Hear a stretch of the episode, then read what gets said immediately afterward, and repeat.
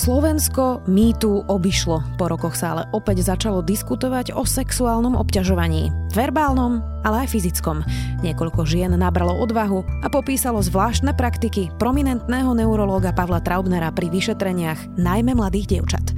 Vítajte pri Dobrom ráne dennom podcaste Deníka Sme. Je piatok, 3. júla, meniny má Miloslav a bude oblačno, zamračené a na mnohých miestach dážďa prehánky. Najvyššia denná teplota 23 až 28 stupňov. Moje meno je Zuzana Kovačič-Hanzelová. Dobré ráno. Od budúceho týždňa spúšťame druhú sériu vášho obľúbeného podcastu Medzi nami. Možno sú témy, o ktorých neradi hovoríte. Možno máte nejaké citlivé miesta, ako napríklad, že nechcete mať deti. Alebo riešite svoje psychické zdravie a zaujíma vás, či nemáte poporodnú depresiu. Možno by ste chceli vedieť, v čom sa líši bolesť mužov a žien a prečo sa hovorí, že muži neplačú. Moje meno je Michaela Žureková. A ja som Sonia Jánošová. Spoločne pre vás pripravujeme druhú sériu podcastu Medzi nami, v ktorom sa budeme každý útorok rozprávať o chúlostivých a v spoločnosti tabuizovaných témach, o ktorých neradi hovoríme. Novú epizódu nájdete na webe Denníka Sme každý útorok. Nenechajte si nás ujsť. Začíname už 7. júla. Dobré ráno. Dnes si povieme, čo môžete urobiť pre svoje zdravie hneď po prebudení. Môžete si dať 20 kľúkov. Raz, dva, tri. Odšťaviť si pomaranč, odbehnúť 5 kilometrov, dať si zdravé raňajky, alebo jednoducho zmeniť zdravotnú poisťovňu. Urobte niečo pre svoje zdravie aj zdravie vašej rodiny a prejdite do Uniónu. Máme balík skvelých benefitov pre deti aj dospelých. Unión zdravotná poisťovňa. Meníme životy k lepšiemu.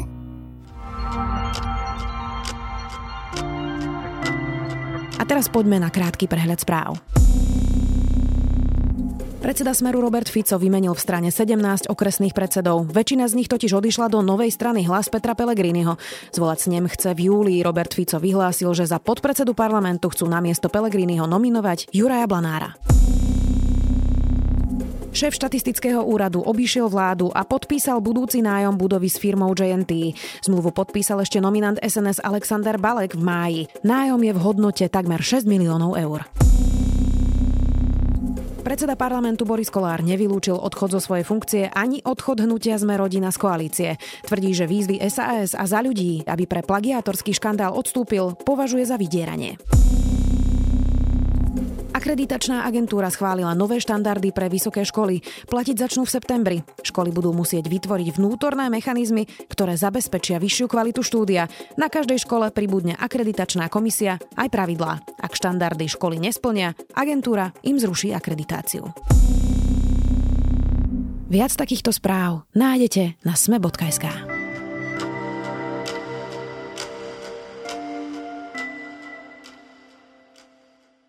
Prídete k lekárovi s podozrením na epilepsiu a známy profesor Traubner vám prehmatáva prsia a chodí po tele pierkom. Lekárske vyšetrenie, ktoré mnohé ženy považovali za sexuálne obťažovanie, bolo o to náročnejšie, že vy ste v pozícii pacientky, ktorá potrebuje pomoc a lekár je autorita, na ktorej závisí niekedy aj váš život. Viac už s redaktorom Dedika Sme, Janom Krempeským. Janko, kto je to profesor Traubner? Povedzme si najprv. Profesor Traubner je jeden z najznámejších a dá sa povedať aj najrešpektovanejších neurologov na Slovensku, ktorého poznajú ľudia, ktorí sa možno nevenujú neurológii alebo medicíne, napríklad z relácie Smotánka, ktorá je veľmi známa a sledovaná. No a je pravda aj to, že liečil mnohé známe osobnosti, či už z politického života, alebo teda spoločenského a dostať sa k nemu na vyšetrenie aspoň podľa tých pacientiek, s ktorými sme rozprávali, tiež nebolo úplne jednoduché a teda trvalo to niekedy aj veľmi dlho, kým sa k nemu dostali. My sme sa rozprávali s viacerými jeho pacientkami, ktoré nám povedali čo? S tými, ktorými sme boli v nejakom kontakte, tak ich bolo 6, z toho 4 boli ochotné povedať svoj príbeh do novín. No a väčšina tých pacientiek mala problém s epilepsiou a preto vyhľadali teda neurologa Traubnera.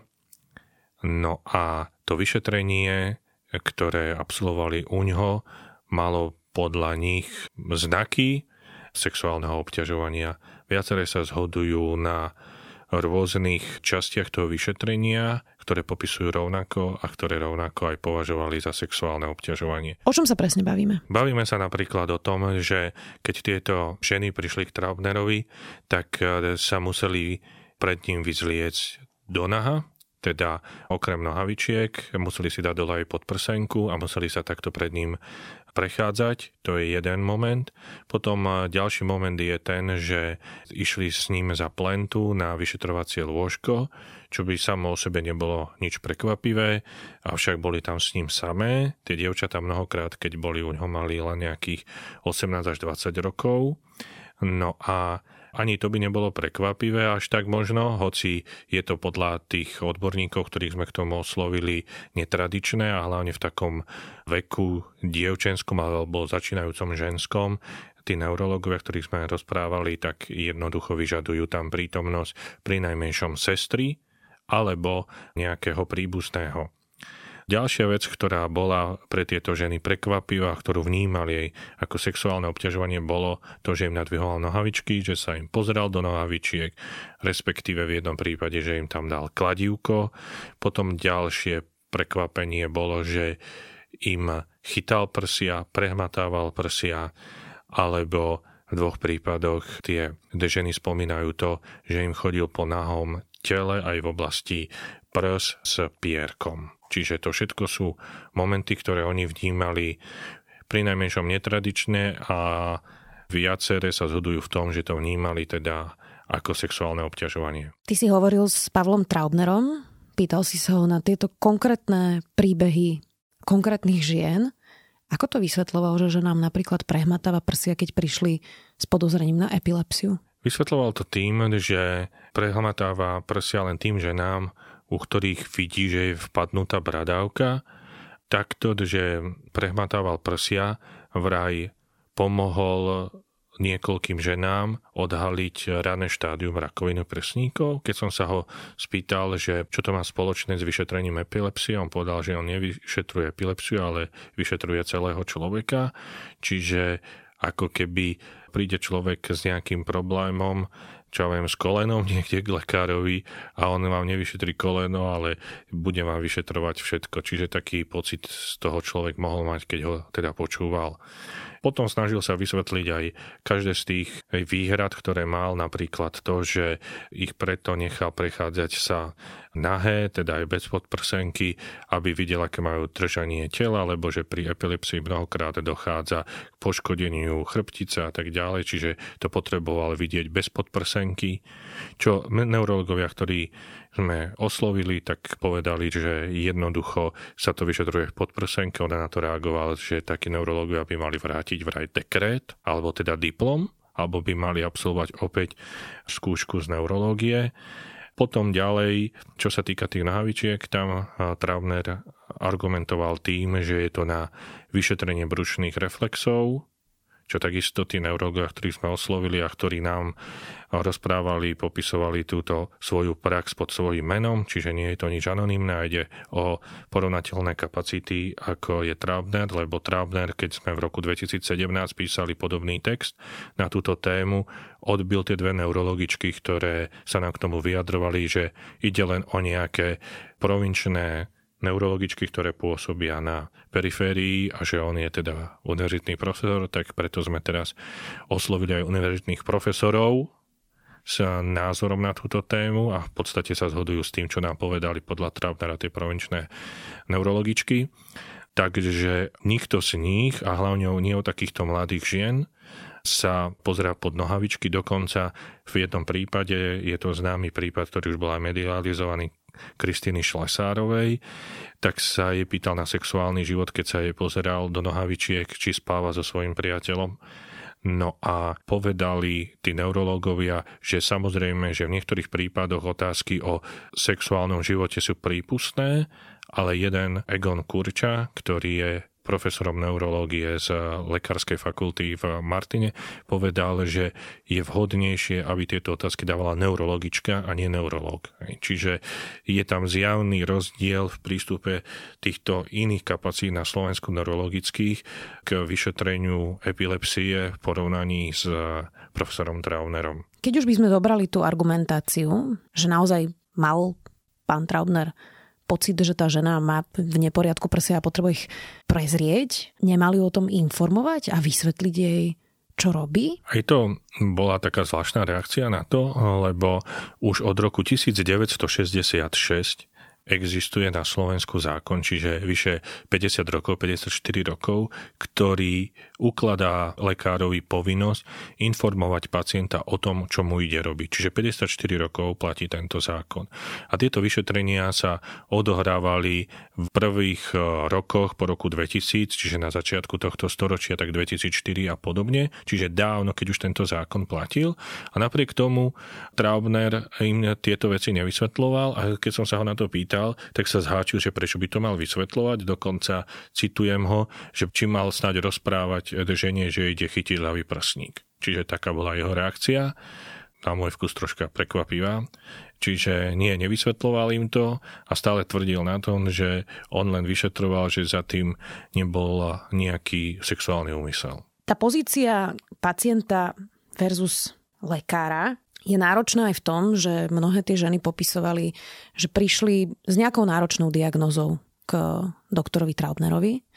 Niektoré s roztrieštenou sklerózou, to je naozaj diagnoza veľmi vážna na celý život. Niektoré s epilepsiou, ktorá keď je tiež silnejšia, tak človek nevie vlastne ani normálne fungovať. Niektoré možno s banálnejšími vecami, ako je stuhnutý krk alebo nejaká platnička. Všetky ale boli v podstate závislé na rozhodnutí doktora Traubnera, či im bude lepšie alebo horšie zdravotne. Ako toto vplýva vlastne tej dynamike vzťahov čo popisovali tie ženy? Ako sa cítili? Prečo nič nepovedali? Prečo sa neohradili? Presne od tohto by som sa chcel odraziť, lebo tie niektoré kritické hlasy, ktoré zaznievajú na adresu týchto žien aj už tá Kristýna Šlesárová, ktorá s tým prvá vyšla, niektoré z nich aj zverejnila na sociálnej sieti, sú asi v tom, že dobré ráno, že ako je to možné, že sa ozvali po vyše desiatich rokoch, že prečo to nenahlásili hneď. Ale treba si uvedomiť to, že Slovensko roku 2004 je myslím si, že aj v tejto oblasti diametrálne odlišné od Slovenska roku 2020. Veď my sme prvýkrát tento príbeh ešte s bývalým kolegom Mariom Šmikalom robili v roku 2017, keď ešte tu nebol Chachaland a iné kauzy, ktoré rozprávali o sexuálnom obťažovaní a vtedy napriek tomu, že celý tento postup nám Šlesárova popísala a boli sme za Traubnerom, tak proste ona sa bala povedať to meno a on napriek tomu, že sme sa s ním stretli, odmietol na to reagovať na záznam, čiže sme to nemohli napísať. Čiže aj tento článok v podstate sa nám podaril napísať po troch rokoch, od roku 2017 až teraz v roku 2020. Čiže to si myslím, že je troška necitlivé, respektíve je to argument, ktorý svedčí o veľkej plitkosti toho, kto ho prezentuje, že prečo sa tie ženy neozvali skôr. Ja to poviem možno na svojom príklade, že hoci som sa vždy snažil byť e, k ženám slušný a strojal sa kým s rešpektom, niektoré veci, ktorým boli vystavení, som ich vnímal buď ako, že som ich banalizoval, alebo som si podvedove myslel, že tým ženám neškodia. Až vtedy, keď som v roku 2017 prvýkrát začal na tomto prípade robiť a potom aj na ďalších a rozprával som sa s týmito ženami a snažil som sa pochopiť, že čo cítia, som si uvedomil, že aj mnohokrát možno nevinné poznámky a nie to božne dotyky, tie ženy, o ktorých by sme možno povedali, alebo ja som mal taký pocit, že to berú ľavou zadnou, keď to len tak v úvodzovkách ľudovo, to veľmi intenzívne prežívali a to podľa mňa si stále spoločnosť neuvedomuje, že si tie ženy zaslúžia oveľa väčší rešpekt a také reči, že sa stiažujú len tie, ktorých sa nikto nedotýka, mi prídu tak trošku ako dosť primitívne. Čiže všetky tieto veci treba podľa môjho názoru vziať do úvahy, aby sme to pochopili. Ako do toho podľa teba vstúpilo aj to, že Pavel Traubner má teraz 80 rokov, už prestal ordinovať a možno už nemá takú moc, ako mal predtým. Môže to byť faktor, prečo dnes tie ženy ho pomenovali a prečo dnes ty máš piatich porovnateľných neurologov na rovnakej úrovni a s profesorov, ktorí boli ochotní povedať, že toto nie je v poriadku? Akože ja by som bol ešte presný, ja som tým neurologom nepovedal, že tohto sa dopúšťa profesor Traubner. Povedal som im iba, že ako liečia tieto situácie a som ich popísal aby neboli ovplyvnení tí. A samozrejme, že oni vedeli, o koho ide, lebo proste jedna z tých žien, Nina, nebudem spravodať jej priezvisko, lebo sme sa dohodli, že iba krstné meno, ale jej priezvisko vieme, povedala, že keď zmenila neurologa, ale aj ostatné, keď zmenili neurologa, ale táto Nina presne povedala, že ten lekár jej povedal, že toto je o ňom známe o Traubnerovi, ale musí vás byť viac aby ste sa spojili a dali to do novín. Čiže nie je to niečo, čo by bolo neznáme a ďalší nerv, s ktorým som sa rozprával, mi doslova povedal, že teraz už je možné o tom rozprávať, pretože Trabner už nemá ten vplyv, ako ty hovoríš, a konexie, ako mal predtým. Samozrejme, že Trabner v tej komunikácii, ktorú som s ním mal aj ty za tieto, však sme spoluautori toho hlavného článku, tak argumentoval tým, že on má 80 rokov a že proste má no, odrezanú nohu, že koľko on dobra spravil. To samozrejme, že nikto mu neberie, že je odborník a myslím si, že najlepšie to vyjadrila Kristýna Šlesárova, ktorá povedala, ja ako proti odborníkovi voči nemu nemám nič, ale myslím si, že zlyhal ako človek.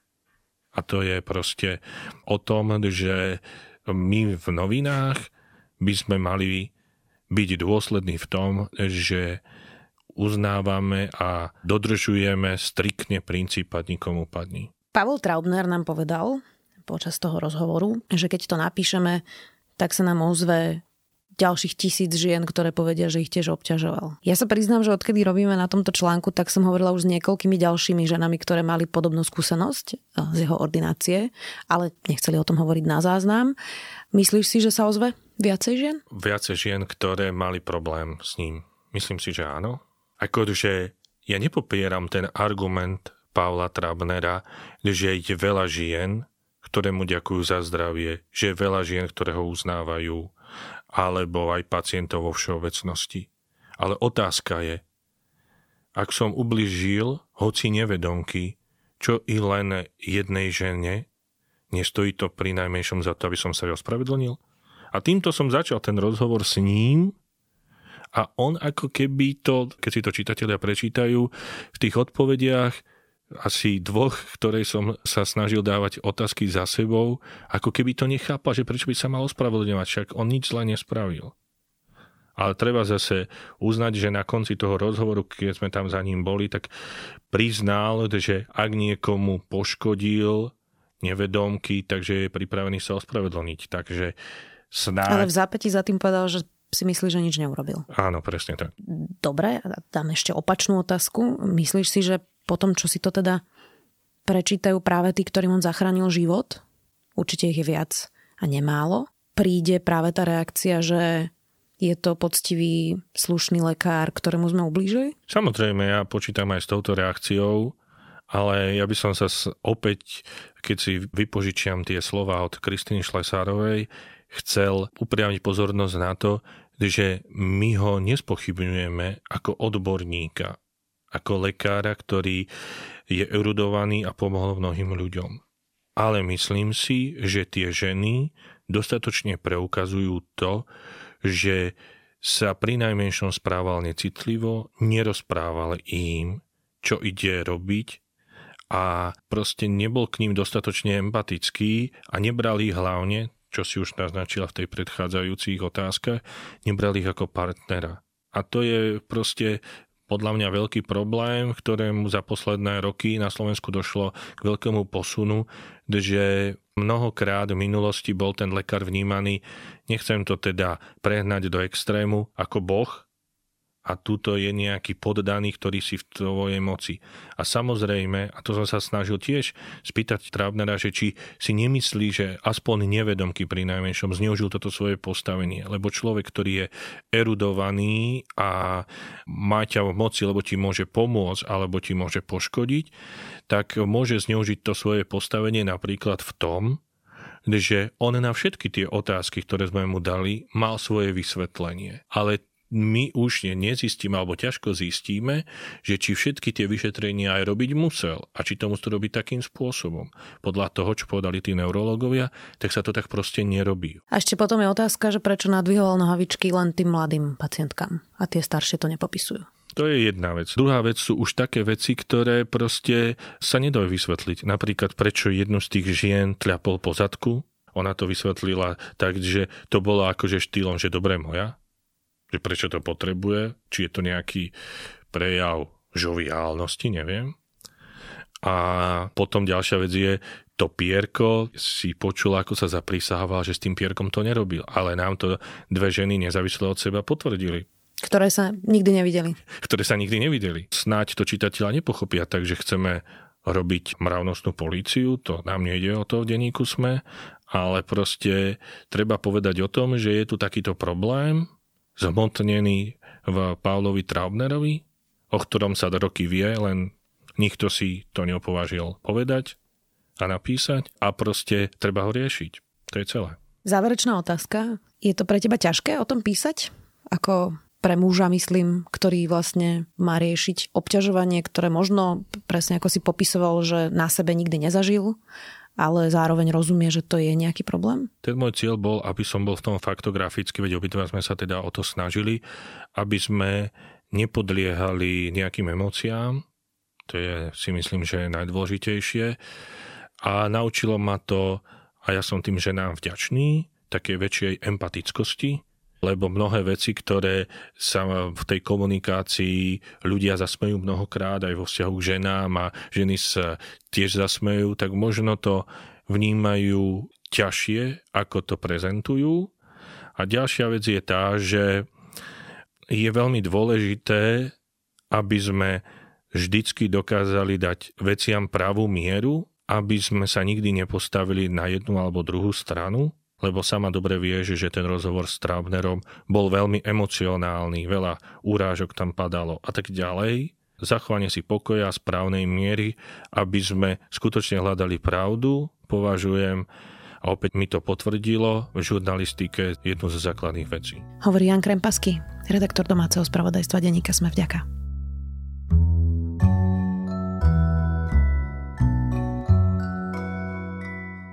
Dnes trocha netypický typ na záver. Britská speváčka Jessie Ware má nový album What's Your Pleasure? Presne na letné víkendové dni. To je na dnes všetko. Dobré ráno pre vás okrem mňa každý týždeň pripravuje aj Tomáš Prokopčák, Jana Maťková, Nikola Bajánová a za produkciu Dávid Tvrdoň a Jozef Matej. Pekný víkend. Do počutia. Opäť v pondelok.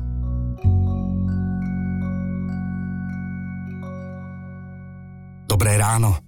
Dnes si povieme, čo môžete urobiť pre svoje zdravie hneď po prebudení. Môžete si dať 20 kľukov. Raz, dva, tri. Odšťaviť si pomaranč, odbehnúť 5 kilometrov, dať si zdravé raňajky, alebo jednoducho zmeniť zdravotnú poisťovňu. Urobte niečo pre svoje zdravie aj zdravie vašej rodiny a prejdite do Uniónu. Máme balík skvelých benefitov pre deti aj dospelých. Unión zdravotná poisťovňa. Meníme životy k lepšiemu.